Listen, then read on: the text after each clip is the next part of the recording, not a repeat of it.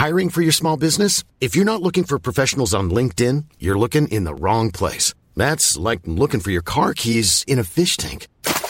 LinkedIn helps you hire professionals you can't find anywhere else, even those who aren't actively searching for a new job but might be open to the perfect role. In a given month, over 70% of LinkedIn users don't even visit other leading job sites. So start looking in the right place. With LinkedIn, you can hire professionals like a professional. Post your free job on linkedin.com slash people today.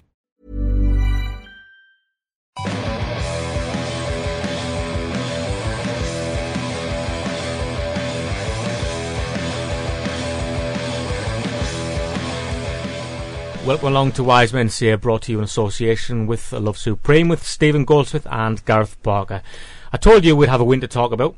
I had to get one right eventually. To discuss it with us, editor in chief of ALS, Martyn McFadden. You haven't been listening to the Smiths on your way over, Martyn, have you? Because last time I got loads of negative feedback from you, and that's what you blamed. Is that right? I've forgotten about that. I think I you was were just making it up, to be fair. I was listening to Radio 2. yeah. Yeah.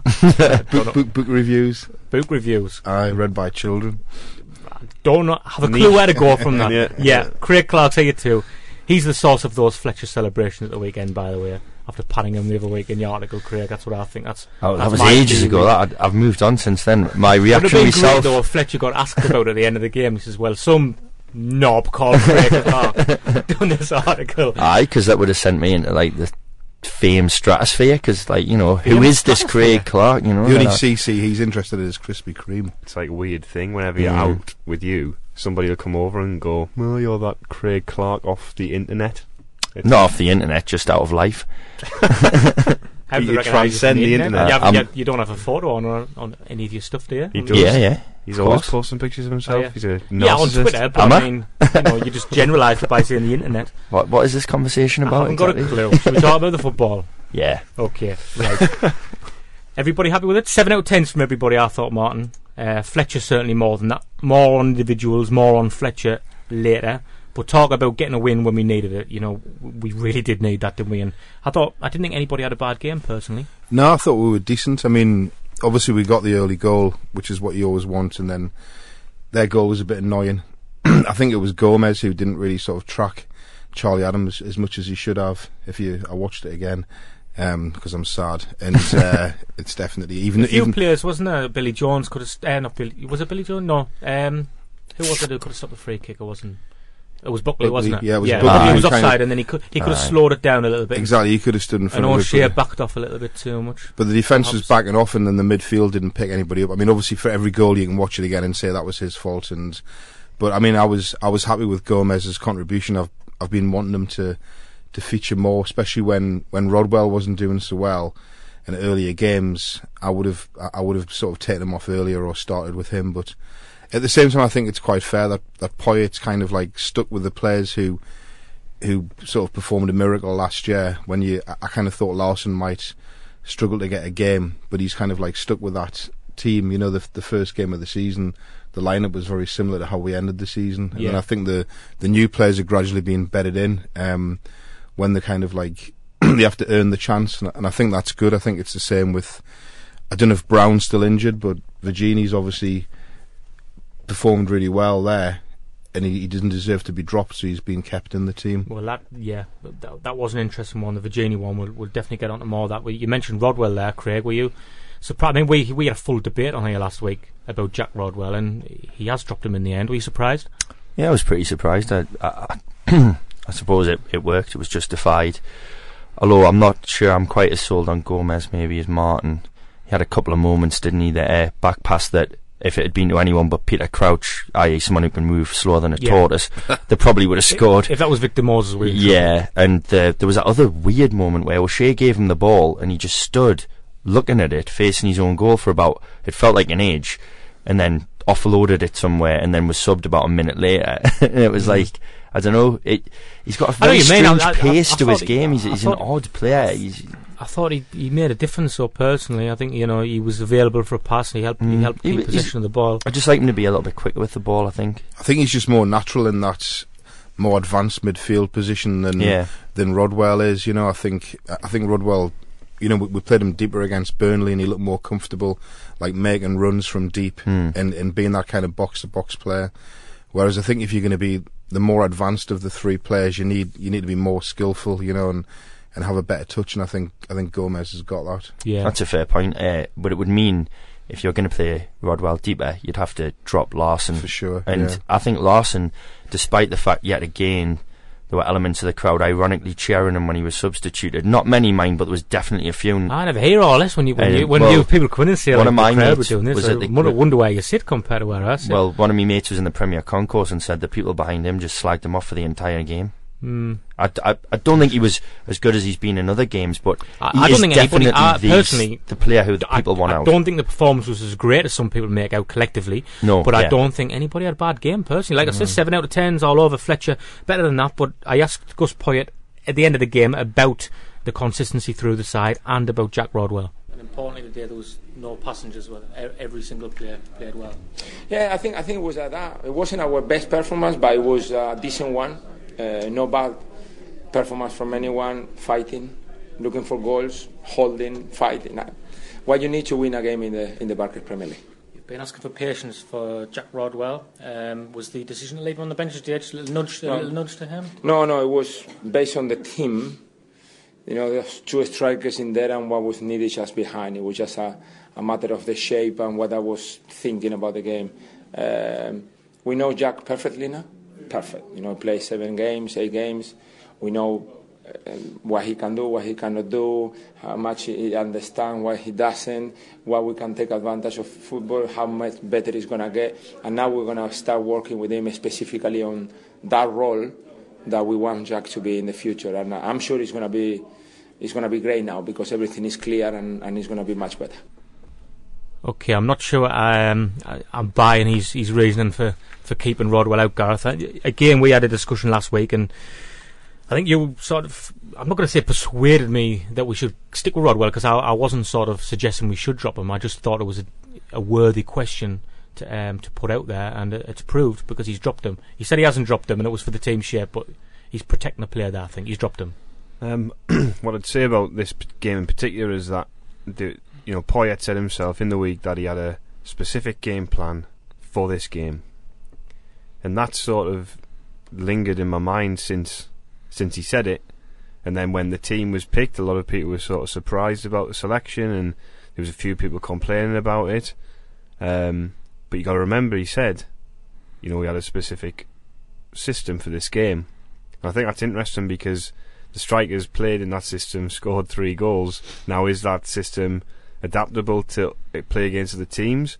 Did they do things in that game that um, sort of were different to others? With certain players doing different jobs, I, I, I don't think the fullbacks were getting forward anywhere near as much as they have in other games. They were holding.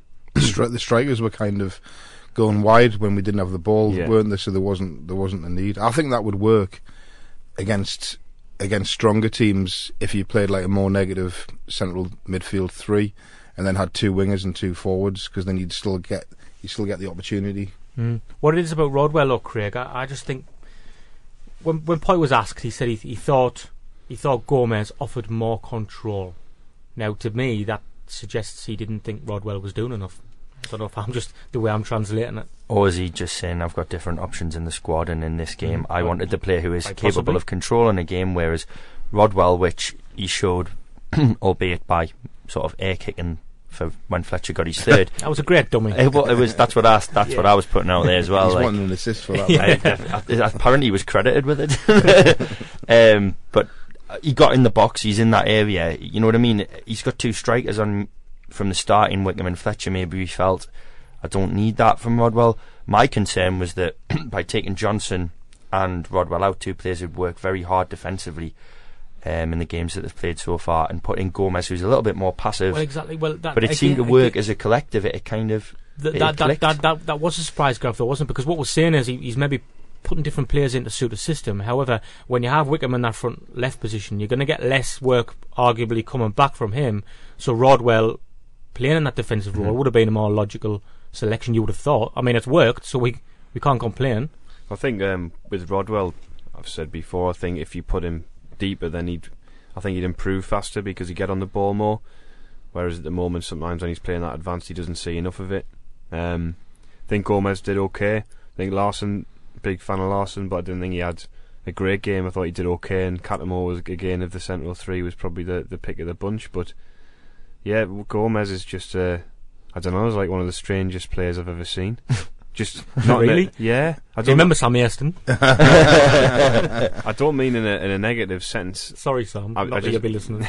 I mean like I've never seen someone who plays so slowly in a f- in a game of quick tempo, but doesn't look out of his depth. It's not like he's struggling, but he's playing Similar like to Colback in a way. no, he's like Nah, he's, he's not he's- he plays like in a different at a different pace. Of like the game's going on, and it's like he's in this like sort of space time vortex where he's like moving slower than everyone else, and it, it's bizarre. And even the ball when he passes it, it seems to move slower. I think he's just more comfortable on the ball Yeah. than, than a lot of players. I and, think he was fine. and I think that's why he's brought him in, you know. And, and, and I think Rodwell's proved he's better arriving late into the box, uh, and he's got that energy, and he's obviously better in the air and stuff like that. But I don't think that's, uh, you, you know, I, th- I think that Gomez could play the sort of Sessegnon role when when we played Sessegnon as like behind the two or behind the one.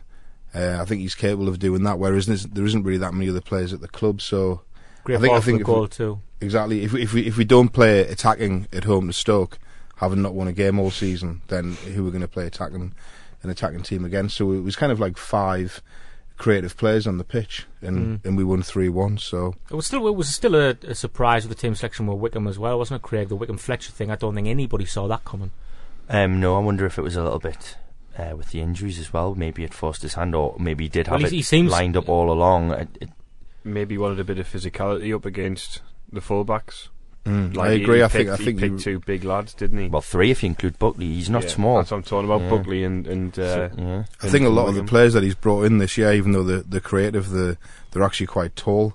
And when he when he took over, th- there was definitely a theory within the club that, you know, we had Vaughan and Colback and Larsson and Cattermole and Bridcut like soon after. It was like a team of short asses, really. and then on set pieces, it's not necessarily, you know, like O'Shea and Brown and people like that would look after their men, but it was kind of like periphery midfielders who were scoring goals against us because sort of four and five and six of the teams were ver- team were very small. And then I think he put the wing, he put the forwards kind of more wide because he knew they weren't going to get much against Yeah. their centre halves. Well, we haven't a mid- midfield presence for years, have we? And I think that was a big uh, Jack Rodwell. The the decision to bring him in was a, a big part of that. I think wasn't it to offer some presence, but getting on to the to the centre forwards, although that is great inside shot. A team full of short asses, by the way. um, we he's two and a half minutes here, of course. Speaking about Stephen Fletcher specifically. The idea was search a formula. Sometimes you know better than anyone that sometimes it doesn't work, and I accept responsibilities. Many, many times it happened. And other times it, it goes well. You know, uh, people was only asking me about Fletch when he was not even on the bench, and now, you know, he started the game and scored two. So um, credit to him. It was hard. You don't imagine how hard it was for Fletch to be completely out of the squad. But that's what you're looking for, you know, a, a team player, a good reaction, score two goals, show the manager, kind of have a look at me, and uh, the benefit of winning the game, which it, it put this start of the season in a totally different complex. Because I think the Fletch was doing very well in the beginning of the season, very, very well. He was holding the, the ball well, holding up the ball, linking well, making great touches, passes. But he needed to score because at the end of the year, uh, the strikers they are judged by the quantity of goals. So we try to make him yeah, play that game, the game he likes and he can do, but at the same time to be in positions to score. Sometimes it's up to the team, like I said. Sometimes it's up to the player. Like you know, the last goal is is a striker goal. Is smelling, no, something is going to happen. I'm here. If everybody misses, I'm going to put it in. And that's what we sometimes we need to look to score scrappy goals, goals that they're going to count, that nobody remembers, but they are very important for the team. First, is a reward of what, what he was doing the last 10 days in training. Uh, you can see he was kind of free, you know, playing, good movement, good touches. He went into the game last week. He had a chance, you know, that he didn't have in the previous game. Uh, all this week, you know, like every session that we finish, we look with, with Tano, with Charlie, and you know, look, looking at, at Fletch in a in a very nice way. Then it's a decision. Like I said in the beginning, if everything goes good, you know, yes, well done, guys. a little bit of uh, up at the back. But it's the, it's the player himself. It's him being in there, being the aggressive, being the, you know the movement for the header, the way he holding up the ball, the way he helps us to play, and the link with Connor. They've done it in precision, two or three times, especially I think it was Betis and and Udinese, and they've done it again today in the last ball. So uh, we need those partnership on, on the pitch. Some contradictions there, I think, Craig. Um, Gus saying that Fletcher's done this, you know, he, he's doing this himself with his performance, and that's what I've been saying to people. Because, uh, like yourself, I was critical of him in the past. Not so much him, you know, judging his ability, but more his, you know, whether he fits into the system. Yeah, that's always and, been and, my yeah, criticism and as y- well. he's, he's a centre forward who play, likes to play off a front man, isn't he? Now Wickham did help because he, he kept he kept you know, sort of coming across, didn't he? But um, I don't agree with Gus there when he said early in the season he was playing well and No, holding and giving it. No, I think that's not, not, not, the- not the way I remember it. No, I, I think he struggled pretty badly with the lone striker role, and that was with Wickham on the left. There, to, I don't know, aid him in some way or Mm. other. I think Uh, Wickham did more this week, to be fair. Oh yeah, I, he linked up I'm not better, knocking didn't uh, Yeah. Wickham for that either. Mhm. No, I I mean, he's had his, to sh- and previously, he's had his share yeah. of uh, poor games as well for the good things he's done. Yet again on the weekend, he managed to cannon one into someone's legs from about 30 yards. But that run for the third was, was something else, wasn't it? I mean, the power, Mm. just sheer brut- just brutality of it almost. It was, it's what you think Altidore's capable of, but he usually leaves the ball halfway through the run or like punts it out for a throw in or something. But um, if they continue like that, I mean, great. Mhm. You, you can't knock it, can you you? feel Wickham's got that in his locker, and it's similar to Adam Johnson, Gareth. When when you look at a player who has the ability to run at defenders, and I've said this to you before, I was saying it to you at Burnley. I think they don't do it enough. Defenders don't like it. They really Mm. don't like it. Adam Johnson started running at some. Def- I mean, he scored against Tottenham by doing it, and at Burnley, done it on one occasion, and they look beside themselves at defence. Mm. And uh, do they do it enough? Does Wickham do it enough? I think it's the opportunity presenting itself for them to do to do it. yeah, Um, well, yeah, yeah, you can't just get you- your head down and run in. when you're winning bodies, when you're you? winning in games there's more space um, so and the game's more open um, and there's there's opportunities to, to run it run into space and once you get like if you're a runner like Craig says if you're a runner like Wickham who you know it's just brute force really um, once he gets going he's like he was like a tank I mean see Rodwell did his best to tackle him and then missed the open goal but um, yeah like Fletcher stuck it in but um, Yeah, I think Rodwell wanted the ball off him, didn't he? But I, th- Yeah. I think Wickham's major problem is he's just a bit stupid, isn't he? His decision making is like absolutely terrible. He'll he'll shoot when he should pass. the final He'll, he'll decision. pass when he should shoot. It's it's not that he's necessarily greedy. It's just he always seems to make the wrong decision. And the obvious thing to do there would be to play somebody else in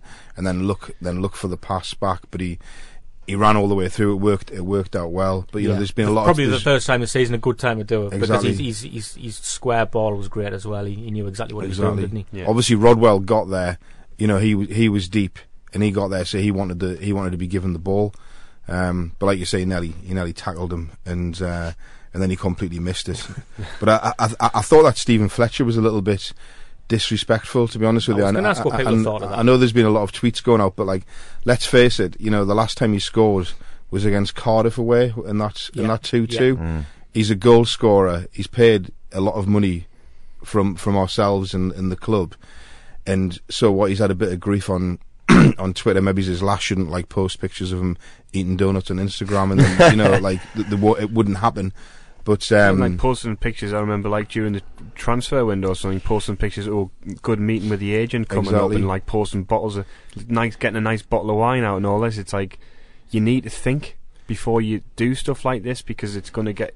If you if you're playing well, like Wickham in the summer when you had that whole champagne thing, yeah, if we'd been relegated and Wickham had done that, Yeah. Peter would have been moaning about it, even though he's well within his rights to do it. Fletcher does something like that, and he's going to draw negative attention towards himself because he's out of form. And that's just the way it is. his Like, reaction on both goals was was like condescending. I thought you it was stupid. At, like, at- at least, and he, he he could have he could have kind of stretched his arms out, you know, and and opened his palms as if to say like, right, what have you got to say now? But he was kind of like, you know, doing this thing with the ear, like you do to away fans or whatever. Like obviously, Super Kev did it famously to the Newcastle fans, but you know, like he's kind of trying to wind up his own people or or the people that should be supporting him. Mm. And he, he's he's had grief because he's a striker who gets paid millions of pounds a year, and he hasn't scored a goal for almost a year. And he's looked disinterested as well. Yeah. had this happened times. just I had this agree. happened just the first goal, Craig, I think you could possibly say, you know, he's just his frustration now. It's is a like, release, yeah. yeah. It's, it's, it's, it's been released. It's spilling out. But he doesn't know when he's going to get a chance to, to do it consciously do it. No, but to consciously do it on the second goal as well does sort of, you know, make you question it, doesn't it? You just think, well, I don't know. Maybe maybe the criticisms actually forced I mean, him to he- he reassess been- himself he and hasn't do been something. criticised inside the ground, has he? No. But I No, no, no. I think you hear little things when you're warming up and stuff like that, but I mean, I'm sure everyone gets grief in, in different jobs, and he's well paid enough to shut up and get on with it, you know. He never gets like he's not one of those like like you were saying. There's a ripple of sort of derisory applause when Larsson gets substituted or whatever at the weekend. He ne- he's never subjected to that. I I've- can't- I he's can't never, recall it, He's no. never subjected to criticism inside the stadium. There's a few groans in that when he gives a ball away or, or whatever, which was happening far too frequently. But that happens to lots of players when they give the ball away. I mean, there's been criticism online and stuff, but you know, don't do daft stuff when you're not playing very well. And he hasn't been Don't read the internet. when he when he like this do is something else with this your is the time. thing. Like, I could understand if he'd been, you know, playing well, and um, you know, he was a bit unfortunate maybe or whatever. But he he must know himself that he hasn't been playing to his ability For two for two for- years, Yeah, and and this is the thing. It's like to to do what he did. I just thought it it, it annoyed me because I just thought, well, what's the what's the point? It it shows a lack of self awareness of how you've been Mm. playing for the last two years, like you Mm. say, Martyn. It's it's not like it's like oh, see, I've been this good all along. It's like well, you haven't, have you? Because Mm. you you know, I just think maybe the best thing to do is just score five or six goals in fifteen games, and then maybe try and get yourself twelve to fifteen goals at the end of the season, and then at the end of the season reflect and go, well, I haven't been playing that well last few years. But I've I've answered my like there have been critics, but I've got quality and I've answered my critics, and that's the best way you can do it, and people respect that. Mm. But like Gordon supporters, when you when you've done something good, is because if he goes on a run now where he doesn't score for ten games, he's going to look like an idiot. Because what's he going to do after ten Arguably, games? he looks like an idiot anyway. Well, He looks like an idiot with that hair, doesn't he? well, well, hair. Well, what, In what, right, okay, then, well, what, what did he do well, Craig? Because rather than, I don't want to go out on a negative note with him because he did score two goals. He was, Well, that's what he, he was did, man of, didn't he? he was man of the match. No, but He in his performance, because we've no, but you and I both questioned previously, smart ass, um, that, that um, he looks like he can't play that He- lone striker role. So what? what Put did a he nice do? ball in with his right foot as well, didn't he? And he, Mm. you know what? The, the hunger he showed there, the desire to like beat that player and put that ball in. Like I've not seen anything like that from him for a No, long time. I agree, and I, I, it's and it's and he's cut out I all wrote them. something myself similar earlier today that well, you, you need that from from your lone strike. You need to assist as well, and he's never really showed that he has the understanding to do that. I think he has actually. I think he's got a decent touch and he can pass the ball. But what he's fallen into the trap of recently is these stupid little flicks, and he was doing it in, to attempt shots as well. Like he's Mm. flicking his foot and his heel, and he cut that out, and he just played football, and he looked much better for it, and he, his movement was better. His movement was much better, Martyn. Wasn't It it? was, Off the yeah. ball, he's run. I've, I've never seen him. I mean, he was pulling defenders out of position and, and stuff. And generally, he's always had good movement inside the box. If you remember when he first came, when Martin O'Neill was here, that's how he scored all those goals when he first came because he could get away from his man for a split second finish. But I'm talking about movement in the channels and, and Yeah. everywhere. I mean, I think when he first come with O'Neill, he was obviously his buy, and and we were like sort of ha- had a game plan around creating situations for him. Um, whereas I think I think maybe recently he hasn't felt as loved or, or, or whatever, and he he hasn't been as good. There's probably been times when Altidore started ahead of him where he's been thinking, well, you know, this like what like what have I done wrong? But he hasn't been fit for such a long time that it's great that he scored a couple of goals, but I think he needs to be more of a team player generally. Um, strikers often fall into the into that trap, and but there has been times when he's been playing up front on his own and he's had the ball and there's been like no one to lay it off to, and he's not strong enough to kind of he can take the first touch, but then once someone comes into him, he's not strong enough like Wickham to like hold it up for that extra couple of Yeah. seconds while someone runs through.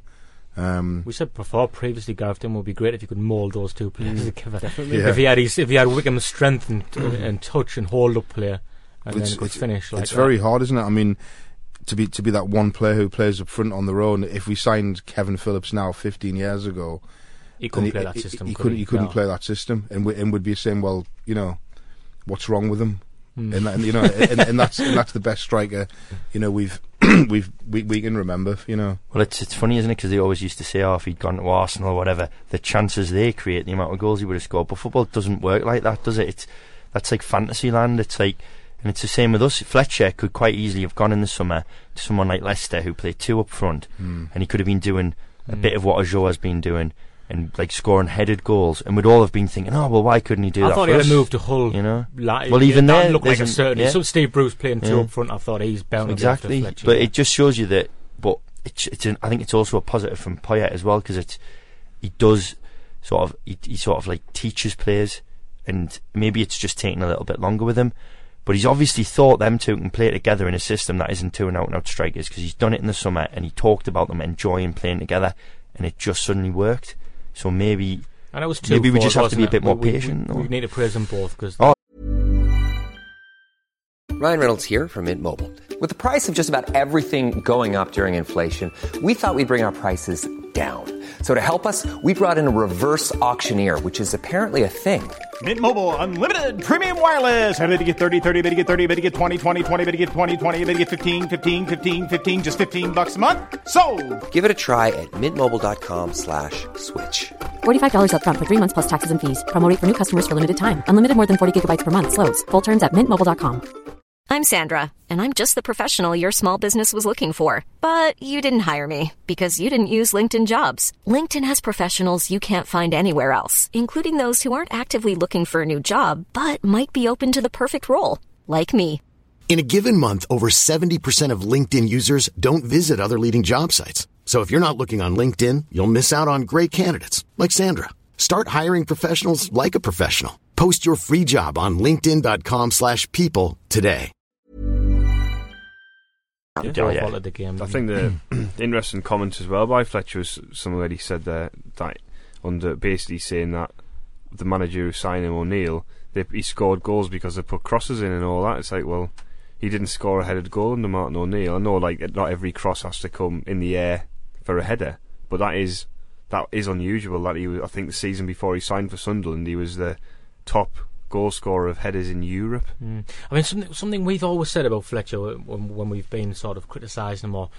As I say, you know, criticising's a bit strong. It's Yeah, not well, like I we think- were. It's don't like think we're on we're- his we're- back. Exactly, I think that's yeah. the difference. I think a few people react, and I started talking about this on Twitter earlier about that it was specifically the celebration thing, Martyn, and um, the few responses were like, "Oh well, you know, if you can't give, if you give it, you got to be able to take it," and you know, like sort of that sort of thing, and people writing them off. I don't think anybody, like any logical person, written him off because everyone knows what he's capable of, and everyone knows, you know, that he's got quality and he's proven it. But I think the issue was that he'd gone, he dropped off at Sunderland, and he, and it's also whether or not the system was suited to him. So it wasn't like saying that Fletcher's a bad player. It was just maybe it wasn't the right fit anymore.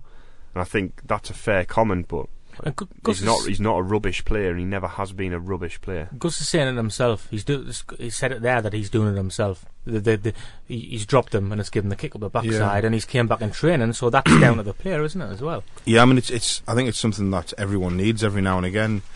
You know, people people will be more up for certain games. You know, for whatever reason.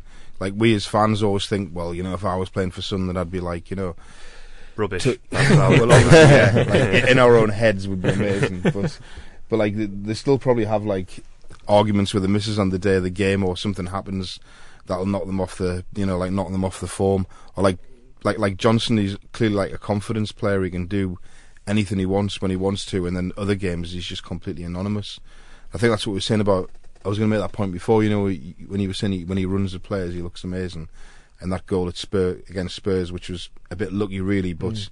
you know, because it hit people on the way in, it was a, it was the right time to get the goal. But the way we're playing at the minute, there's there's so much there's so much kind of emphasis on like keeping the ball that I think It's quite players forget to do yeah, it, don't they? exactly. I think sometimes they, they get that ball there, and then because because if you if you do try and take somebody on, it's probably a 50-50 chance you're going to give away possession, and then you're that per- person that gives away possession. Then we have to fight to keep the to get the ball back.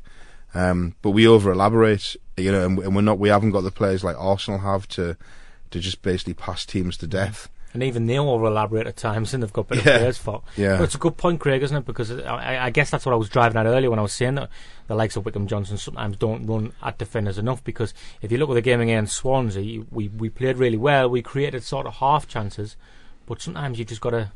You know, somebody's got to just take take it by the scruff of the neck, haven't they? Take a risk. Yeah, well, it's tempo as well, isn't it? I mean, we've, I think yeah, we've, we kind of moved it a bit quicker. Again, we've stepped it up a gear the last couple of games, and it's noticeable because if you get the ball to players like Wickham, not so much for the third because he ran from quite deep, but if you're getting it to them and higher up the pitch, it's less of a risk to run at the defender.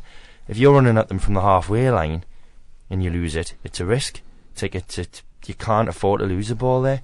So, I mean, that was the argument under O'Neill that we just didn't get the ball at the likes of like Johnson high enough up the pitch. And for all his vast number of faults, when Di Canio was here briefly, there was periods where at least Johnson was getting in the game right, you know, on his fullback. Um, I thought we actually were arguably better against Swansea in some I think we've respects. played. I think we don't. No, I would agree got- with that. yeah. I would agree with that. But I, I, I just mean um, there I was think- more risk taken on, on at the weekend. I, I think that Maybe. you know we scored three goals. We could have scored more, even though we weren't Hmm. great against Swansea. I, s- I kind No, of I sensed think- we weren't going to score. I think we had well, we kind of flooded yeah, the very good midfield against chances, Swansea, didn't we? But by by playing the system we did on Saturday against Stoke, he allowed them more possession in midfield because you know because we had like a man less. Even though he tried to get the forwards to come back and and tuck in, it's it's always going to happen. And I think like against Burnley and Swansea, we we had the ball like all the time, but like not enough Mm. penetration. And like what t- the the third goal proved, they were coming at us Yeah. because they had the ball in that situation, and then we picked them off on the break. Mm. Um, and I, but I do, I do sort of see different. He, he, he is trying to make a different setup for, you know, to have a go at the opponents each time. But we just haven't been scoring enough goals. But then, obviously, when the two strikers both get them, it's it, it starts making you believe that there's more to come. I think they should be for how they've played this season. I think they deserve to be two or three points better off. Personally, I know that you know you get what you're given and you get what you deserve. I guess some, at the end of the, season. The season. Burnley one was a letdown for me. I, I think I so, thought that but- game was Yeah, there was for the But there's other games like the Swansea game. They could have you know taken the three points there. I think they probably could have taken a point, QPR a was point like at the QPR. non-performance, wasn't it? If you, if I you still look at think the they way, were worth a point at QPR though. But if you look at the way other teams have completely taken Yeah, I them know. apart and they've had no fight, like you know, I was convinced we were going to win that game, but that shows how much I know. Well, no, but that's typical Sunderland. They isn't did, it? had it written all over it. I just thought we, we would lose that QPR game. And I did as well. it was funny. They actually did show some fight. I think it's the only game Leroy Fer actually really has Yeah, fought for the ball a bit and uh, relegation made a big Leroy difference. Fer. Yeah, Mm. Uh, but they, you know, they, they, what can you say? We, we had like good chances in that game. Like Yeah. good No, chances. they did, yeah. Well, Mm. Van Aanholt had that one after about two, just 30 seconds, didn't he? But yeah, I mean that's going like I guess in national breaks. I guess is a good time to sort of assess generally some of the elements of the season. I would say like just briefly that I think that Gus They're replied he's probably- looking forward to the break because Yeah. got, it got put to him. Uh, you know, is this a bad time? You're breaking up a little bit of momentum Mm. here. You've you've two good performances, four points, and Gus was like, kind of, no, no. I think we'll just we'll take it now. You mentioned Van Aanholt there, Gareth.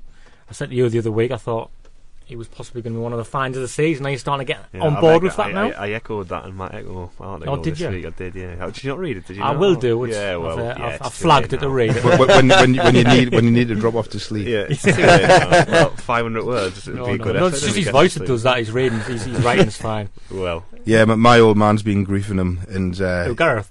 Well, obviously Gareth, yeah, but Van Aanholt. and he was like, you you know, this new fullback, and uh, but he had to shut up on Saturday, and he had to shut up about Vergini as well. So Well, definitely. I mean, the two of them, Craig. I mean, I mean, you two were at West Brom and you were talking about he's meandering. That's what you was. That's the term you were using, and saying he was wandered off. Now we did think that Wes Brown would help solve that, and he did certainly because he was playing alongside and Wes Brown wasn't playing Saturday, and Van Aanholt's. He's got John O'Shea alongside him as well, yeah, hasn't he? Well, yeah, and it, thought- he's, He's just getting used to the way the game's played in this country. You- Mm. You can't just go chasing the ball all the time. You've got to have a bit more defensive discipline, and he's picked it up extremely quickly and looks a very competent um, defensive fullback And and, nobody and a good one going forward as nobody's speaking about Alonso suddenly, Gareth. That's a Mm. telltale sign itself, isn't it? yeah. The, I think still don't um, think he's as good as Alonso, but he's he- he's he's speed something that we needs to sort of build into our game plan Mm. because he is the fastest player at the club and he can he can really move. Um, but he's obviously been used to playing in a different system as well, hasn't he? He's like in a more advanced Yeah. wing I back. think Alonso's he got man of the match his first game, but then he had a few where he, wasn't. The great, thing about didn't? Alonso, I think, what, what was good about him is that he had that dodgy spell and then he came back from it. He Yeah. learned from it. I think comparatively, Van Aanholt, he's co- the, the how quickly he's come on in this short space of time has been really impressive. And I thought the, the in the game against Stoke, it was his most mature performance as a fullback. It was Yeah. it was uh, I've- from a defensive perspective. It, he was. He, he was hardly noticeable, a bit like Jones. Thought the pair of them were just. thought Jones was brilliant. Oh, that's Yeah, what- really. It gives good. that back Yeah. four great balance, doesn't it? It, just makes, oh, yeah. it makes such a difference, doesn't it? I thought a- one of the defenders should have been man of the match, but obviously if you score Yeah. two goals and make the other one, then you you know you, you're going to get noticed for that. But I thought Vergini or Van Aanholt should have. I was actually Should've really got man impressed of the with uh, with O'Shea bringing the ball out quite a lot. Mm. Uh, The odd straight pass, but Vergini was guilty of that as well. Yeah. And uh, O'Shea's another one. He's a bit like Larsson. Doesn't seem to matter what he does. There's always going to be someone who's calling him out for being this, that, or the other, and wanting him out the team. But I thought he was really good on the Well, weekend. I mean, there's the I'll argument I'll now. as well. There's the argument now that O'Shea, like Vergini, now they've got to up the game because Wes Brown's sitting on the bench now. With respect to Vergini, y- you know, people are probably more aware of somebody like Wes Brown sitting on the bench going to replace him, aren't they? definitely. And I'm a massive fan, fan of Wes Brown. He's excellent, but like Vergini, again, I did the. I'm in my bit. I talked about the defence, like base Jones, Vergini, and how the the forwards basically took the plaudits this weekend, but and the, a lot of focus has been on our forward play, but at the back, you know, got one of the best defensive records in the league, and there's players who've come in. We've signed two permanent fullbacks in the summer, and they both look really good. I know it's early days, and Vergini's come back, and he sort of rebuilt his confidence back end of last season, and now he's playing centre half. Where you know against in that Arsenal game, as we heard from Gus last week, he had a nightmare, and now he looks like you know Mm. the Argentine. I, I was worried. I'll be honest. I'll be honest, Martyn. I was um, worried about. I was worried about Peter Crouch against him because Yeah. Peter Crouch likes to shove people, push them, pull the shirt. He's one. He's one of the worst for it, and that's the kind of thing that you know you assume Vergini might struggle with. But you know, no, But no I suppose problems like whatsoever. Crouch avoid, avoided O'Shea, didn't he? he? He went straight to Vergini. Yeah, He makes Um, yeah, he makes defending look easy, doesn't he? That that's when you watch because he reads with the game, so Vergini, he, he he doesn't need the recovery tackle thing, does he? Because he reads the game. I think he's first probably got one of the best touches at the club. You know, to be honest with you, even when he was playing fullback at Burnley, like every time he got the ball, he was he was comfortable. And I think because Crouch is kind of, you know, the, the way the way he's obviously difficult to play against, but I think I think he did I think he did well against him. We shouldn't be we shouldn't be afraid of players like that. We should try and and I think that's what we I think that's what we did on Saturday. We concentrated on the attacking side, and and and it worked. Mhm. well, the only player you should be afraid of is Charlie Adam in case he's going to break your legs. Yeah, He's well, there is that. and he, he's awful. Mm. Him. I like the dives as well in the second Yeah. half. He's- he's the You- you biggest just sheep knew- you ever knew- seen. He tried one, and then five minutes later, you, and I was turned to Michael straight away and says he's going to he's going to go down here, and of course he did. Luckily, the ref wasn't Uh, having wasn't any buying of it. that. Like. Yeah, but uh, we fortunate just quickly that Victor Moses got injured. Is that fair to say? It's funny, isn't it? Assaidi goes from, you know, Gareth, you were particularly impressed I, with I, I thought he was great again when he came on. I don't think he was at Mm, all. I thought he was me, all no. farting a papa. I quite, I quite like, I, I like his positivity though. Like he, he wants to go at people. Didn't and feel threatened by him. Nah, though. not at all. Whereas Moses, he's got, he's got a little. I think he's got another gear in him. Moses. I don't know. I, I, I really like that Sadie and what I've seen him about three or four times, and I think he's going to be a good player. He's capable of stuff. Like, don't Yeah. get us wrong, but he just, it, I just, he never really had the beating of Jones. I think it was uh, commendable from Jones as well. I He, think he Jones really did, did something well. really like. Actually, Jones has got a bit of a nasty streak you know. And at times Mm. he's, he's sort of looks like quite you know like he should be in the Who or something, and then he's like. well, as it, actually, some people in the Who did have a nasty streak allegedly. Well, But um, mm, y- yeah, he goes around there, you know, doing his job and that. But he does some nasty, like nasty little stuff, and like he did a You like that though, and you yeah, he did a that, little bit stupid of it, tackle. He, he did a stupid tackle on on Assaidi with about twenty minutes to go. That got it. He got himself booked, and I was worried because I thought, well, you've been isolated a few times against him, and if he gets one on one with you, you can't tackle him. yeah, but he did get one on one with him, and he did tackle him. No, he did. couple- he I did. He, did, he, dealt with him better after his yellow card than he Yeah, did sometimes before. that calms like fullbacks down because they know they can't dive in, so they have to like be more positionally sound. And if you don't dive in, then he's probably not going to get past you, is he? Hmm. You just like stay and block. He just used his strength. And He was, he's Yeah. got more power than than uh, Asaid. He's quite small. That, Yeah, he's, lad, he's really, very isn't he? little, isn't he? I think the the slight reshuffle at the back personally. Um, I mean, Vergini, as you said, Martyn was doing fine at right back. He had a good touch and stuff, but putting Jones in there and moving Vergini at the back, I think that it's just a subtle change, and I think it's made Yeah. a massive difference because that back line looks neat and structured now. I doesn't think it? that's what he wanted, you know. But obviously through injuries and and shuffling the team round, he haven't really he hasn't really been able to have those two fullbacks, you know, there week week in week out. Mhm.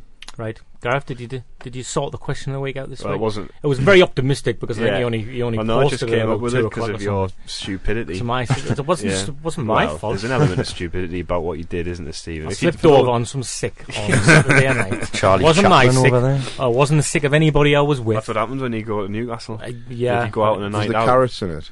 I, I didn't. Always I, is, you know, I didn't uh, have the uh, state of mind to check that out. If I'm being honest with you, So what I asked was just quickly if anybody. I put my back out anyway Yeah, because yeah. well, I've sort of heavily bruised, cracked my ribs at the back, and I'm Medical smacked report. up off painkiller on painkillers Yeah, I at was the going to say moment. on the, on the codeine. Codeine, yeah, absolutely. Good, stuff, that. Yeah, That's why we've got. I, I just said, has anybody? What's the worst you've come up? Basically, when you've been drunk and done something stupid. Mm. No was quite- prizes because it was Nah, a very late too one. late. This was quite a good one though. Um, not me, yeah, but a mate broke his ankle slipping in the willow pond on a bit of worn carpet, but stopped out. Um, and uh, he drank for a few more hours, where we proceeded to fill his shoe with pickled onions when he took it off. I don't know if Wasn't like Julio, an- was it? I don't know if that's an old wives' tale thing, like oh, fill a shoe with pickled onions, heals a broken ankle. Who mm. knows? I think it was more just make his feet Yeah. stinky. Yeah. I think Lawmaster might need to get more drunk because all he's ever done is knocked a can of dying di- of of diet coke. And he said, "Don't know why he said that." Knocked a can of coke flying. I don't know if it was diet. It might have been that new green coke, which has got Could be the natural zero. sweeteners. Aye, there's a many Zero, cokes. Know, What about many. that caffeine free? That's an old school There- thing. Awful. there What's that. the point in that? Are other Exactly. drinks available too? Yeah, Paul. Paul. nah, nah. Paul Jake says uh, waking up in hospital. He doesn't say how he got there. um, Paul Scott said sliced my foot open getting into bed. Trip to hospital. They just looked in my wound to check my tendons. Mm. It's a shame. It's a shame Yeah. that my mate Chris Hardy didn't enter it because he fell asleep on some female settee once that he was hoping not to be on the settee of, but in the bedroom. And she gave him a glass of wine to kind of sedate him, and he fell on the glass of wine during the night, and and, s- and it went straight into his neck. And he's still got the scar to prove it. Wow. So he's obviously not uh, on Twitter some today war because that's for that's his favourite story. That's uh, yeah. close there. Phil close says there. I, I would be lying about that. I'd say that I got glassed off some ladders. I was protecting some. No, I would tell the truth. It's really funny. Aye, so what else have we got here? Phil says uh, he attempted to clothesline his boss outside the curry house, missed and went over on a curb, broke his ankle. Mm, that's a good one. Um, I don't know why he was trying to Close sort of close Yeah, the his boss. boss. You If we had a prize, that would be good enough Yeah. for winner for as a winner for me. I think. Rory Fallow said that um, he ended up with Keda Mangan in his fantasy team after the drunk high of the first 3 0 against the Mags. um, Steve Waggett, at Steve Waggett, says uh, first week at uni, he got drunk, went on the dance floor and dislocated his kneecap, busting some moves. Eight weeks on crutches followed. Followed up by dislocating my other knee during relations, he likes to call them, with his girlfriend on another drunken night out. Hashtag nagged knees. Knackered He's knee. obviously got weak knees, like, hasn't he? Yeah. Nick Holden says no comment. Best leave that one there, I think. Yeah. Well, Um, news. Anyway, that's the end of Mhm. the podcast. What? Oh, we've got that other thing as well, haven't we? The thing that everyone hates. Yeah, well, that's it. I mean, we're just about Hate to is end here, gonna but hate. If you are one, if you are one of those people who think listening to the flat Ugh. Is akin to watching a family member die, as somebody put it, then turn off now. I think you should give it another chance, though, because oh, wait, it gets better on from here anyway. I think. I just think people have just lack lack the ability to process its quality. well, quality. no, let's, let's not is slag our listeners off. If, if, interesting if, if, if you want to turn off, if you don't want to Garrett's listen, pulling a full Stephen Fletcher here. Aye. Yes, yes. If you don't, if you don't, if you don't want to listen to flat, then turn off now. Um, Wise Men Say back in two weeks because we watch a Catamore less England play. Uh, Sun FM show Into the Light will be on Thursday though, so watch out for that. Here's the flat. Thanks for listening. Over and out. Last week on the flat. The unsuccessful integration of Big Sam Allardyce leads Alan and Steve to continue their search for the right flatmate. Big Sam's sheer arrogance was just too much for the Geordie twosome, and he was unceremoniously dumped. Sam would argue he left with his pride intact. He certainly left with sacks, and sacks of gravy.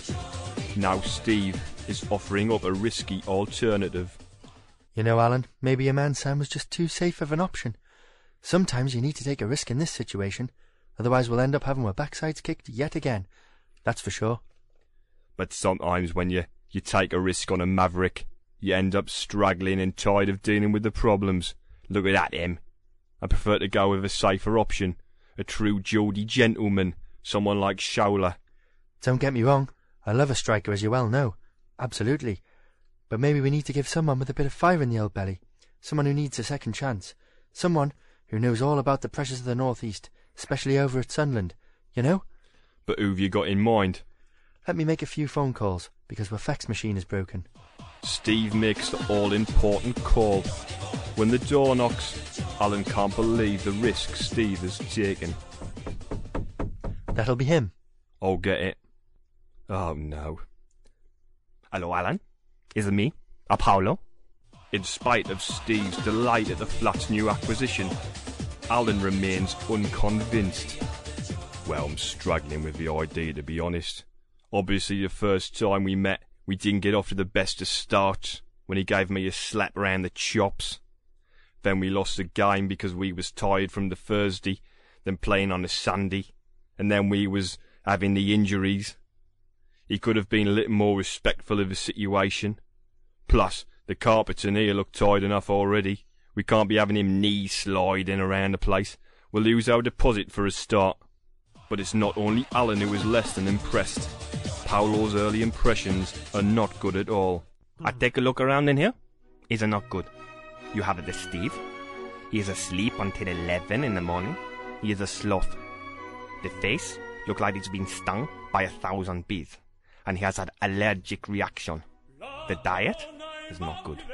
The seven packets of the, the sausage roll, bad for the body.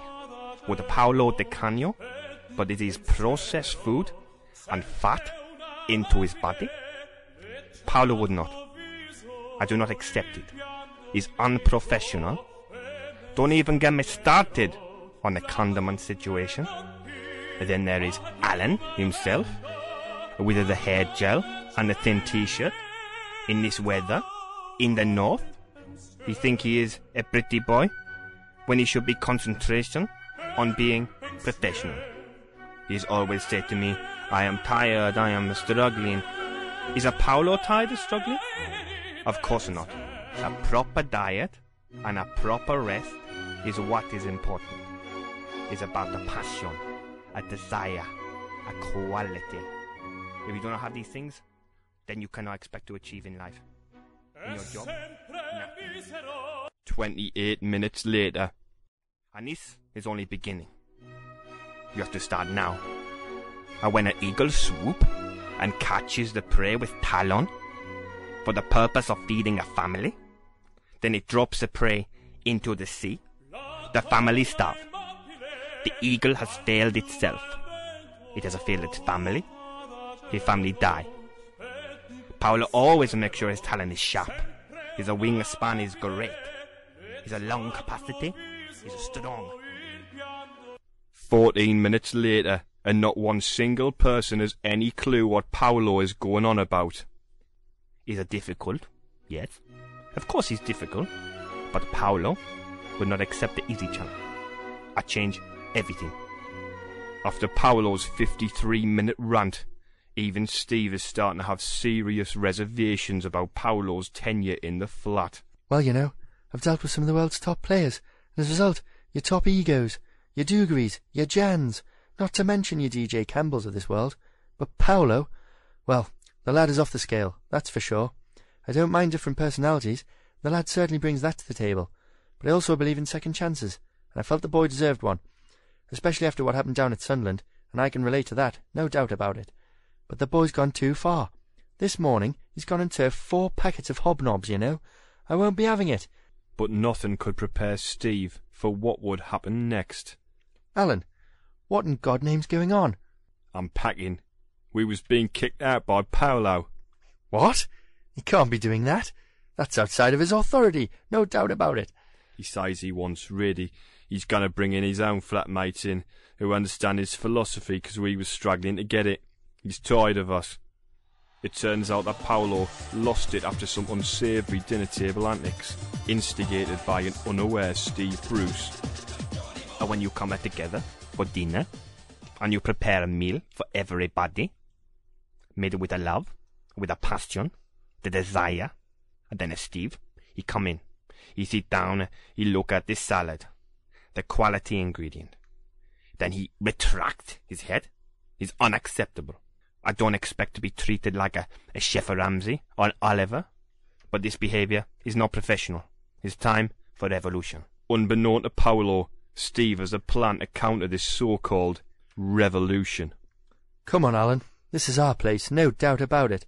You can't just come in and change everything just like that. Absolutely. We won't be having it. I won't be hounded out again, like I was down at Sunderland. I'm calling the landlord. Steve makes the call, and after an emergency meeting between himself, Alan, and the landlord, Paolo is unceremoniously dumped out of the flat after just five days. Is it typical of the modern flatmate? The lack of the commitment, the desire, the passion, and the quality is unacceptable. They just want good enough to live in a flat with me. They do not understand the philosophy that the Paolo bring. Give me the time. I bring a success to the flat. I will be back, but at a better flat, with a better flatmate and the right philosophy. The whereabouts of Paolo Di Canio are currently unknown. He truly believes he'll be given another chance in a top quality flat somewhere else. The reality of the situation is that he'll probably have to move into a maisonette in Slough alone and begin to repair his reputation. As for Steve and Alan, the search for their elusive flatmate continues. Mom deserves the best, and there's no better place to shop for Mother's Day than Whole Foods Market. They're your destination for unbeatable savings, from premium gifts to show-stopping flowers and irresistible desserts. Start by saving 33% with Prime on all body care and candles. Then get a 15-stem bunch of tulips for just $9.99 each with Prime. Round out Mom's menu with festive rosé, irresistible berry chantilly cake, and more special treats. Come celebrate Mother's Day at Whole Foods Market.